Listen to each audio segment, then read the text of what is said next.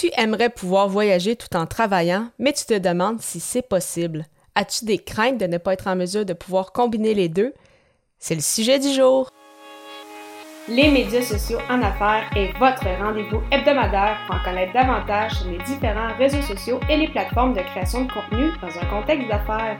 Chaque semaine, je, Amélie Delebel, répondrai à une question thématique qui vous permettra d'appliquer concrètement ces conseils pour votre entreprise. C'est parti! Salut et bienvenue sur les médias sociaux en affaires, épisode 144. Alors qu'aujourd'hui, je réponds à la question Est-il possible de combiner voyage et travail? Il s'agit du douzième jour du défi euh, J'envoie. Donc, J'envoie qui est un défi que je fais avec d'autres podcasteurs francophones pour euh, propulser notre, notre podcast avec un épisode par jour tout au long du mois de janvier avec soit une thématique ou une contrainte créative pour chacun des épisodes.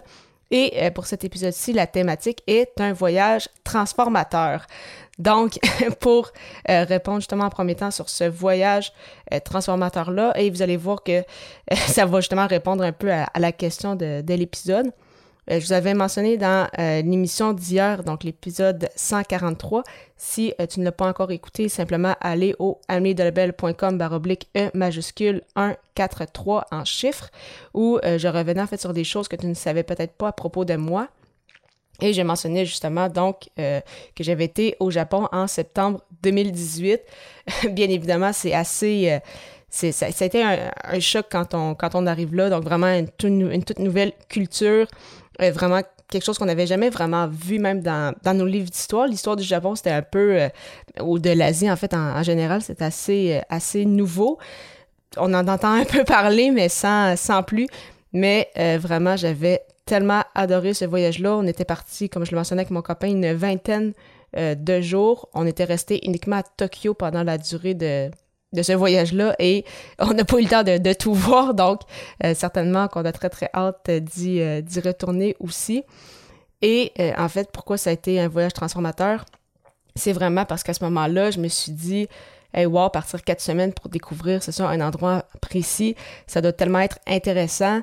à ce moment-là, j'avais un blog et donc, j'avais amené mon ordinateur portable avec moi, j'avais travaillé un peu aussi et vraiment, je m'étais dit, avec la technologie aujourd'hui, euh, c'est fou à quel point on peut travailler de partout tant que tu as un accès à Internet et donc que je sois au Japon ou euh, chez nous à Québec, mais en fait, si je suis capable d'arranger un peu mon horaire pour que, pour que tout fonctionne, ben, je pourrais travailler, c'est ça, de, n'importe où dans le monde, dont euh, au Japon.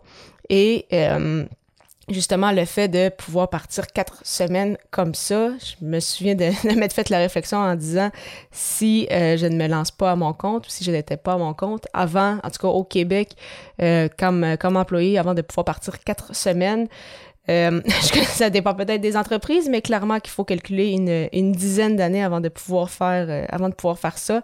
Et euh, je m'en souviens de me dire, j'ai pas envie d'entendre, d'attendre d'être dans la trentaine avant de pouvoir refaire ça. Et bien évidemment, j'ai jamais compris non plus la nécessité de faire vraiment une, une coupure entre le voyage et le travail. J'avais toujours je m'étais toujours dit que c'était possible un peu de, combiner les deux, mais que c'est ça, que ça prenait simplement euh, de bien, de bien s'arranger, de bien planifier le tout euh, au préalable. Euh, bien évidemment, j'ai eu d'autres voyages qui m'ont marqué aussi par rapport à ça, donc dont bien sûr les deux bootcamps qu'on a eu avec l'Académie du podcast au Mexique en 2021 et en République dominicaine en novembre dernier. Il y a bien évidemment eu aussi Paris en avril 2022 avec euh, aussi un autre bootcamp avec l'Académie du podcast, ma famille qui était venue me rejoindre. Donc, vraiment, euh, j'ai toujours été en mesure de combiner, c'est ça, plaisir et un peu euh, travail avec, avec tout ça. Et j'ai également appris, petite anecdote, qu'en République dominicaine, j'ai dû travailler un peu avec mon téléphone cellulaire puisque mon ordinateur n'ouvrait plus en raison de l'humidité, donc deux, deux, trois jours après mon, mon arrivée. Donc, ça aussi, c'est quand même à, on, apprend justement de, nos erreurs aussi. Mais euh, vraiment, c'est ça. Donc, j'ai eu la chance déjà de, voyager beaucoup et je, souhaite que ça continue de cette façon-là. Et vraiment, même quand des fois je partais quelques jours euh, un peu à l'extérieur de la maison, j'amène mon ordinateur. C'est possible de travailler un peu le matin, un peu le soir, selon bien évidemment les tâches que tu as à réaliser. Vraiment, c'est ça, tout est possible. Il faut bien, évidemment avertir ses clients aussi, parce que justement, on va essayer d'adapter notre horaire euh, en conséquence. Mais euh, vraiment, je trouve que c'est ça qui fait partie des, gros avantages euh, de travailler à son compte, c'est justement cette, cette liberté-là de lieu, cette liberté-là d'horaire.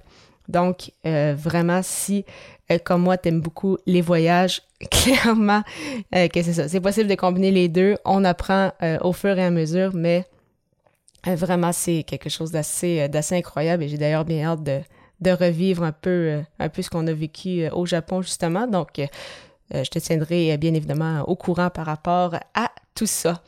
De ton côté, quel a été ton voyage transformateur? Simplement me le mentionner en, m'écrivant un courriel au amélie delebel 31 hotmail.ca. Comme toujours, j'ai bien hâte de pouvoir échanger avec toi et euh, de te retrouver à l'épisode 145 pour répondre à la question Est-il nécessaire d'avoir de la musique sur son podcast? Au plaisir!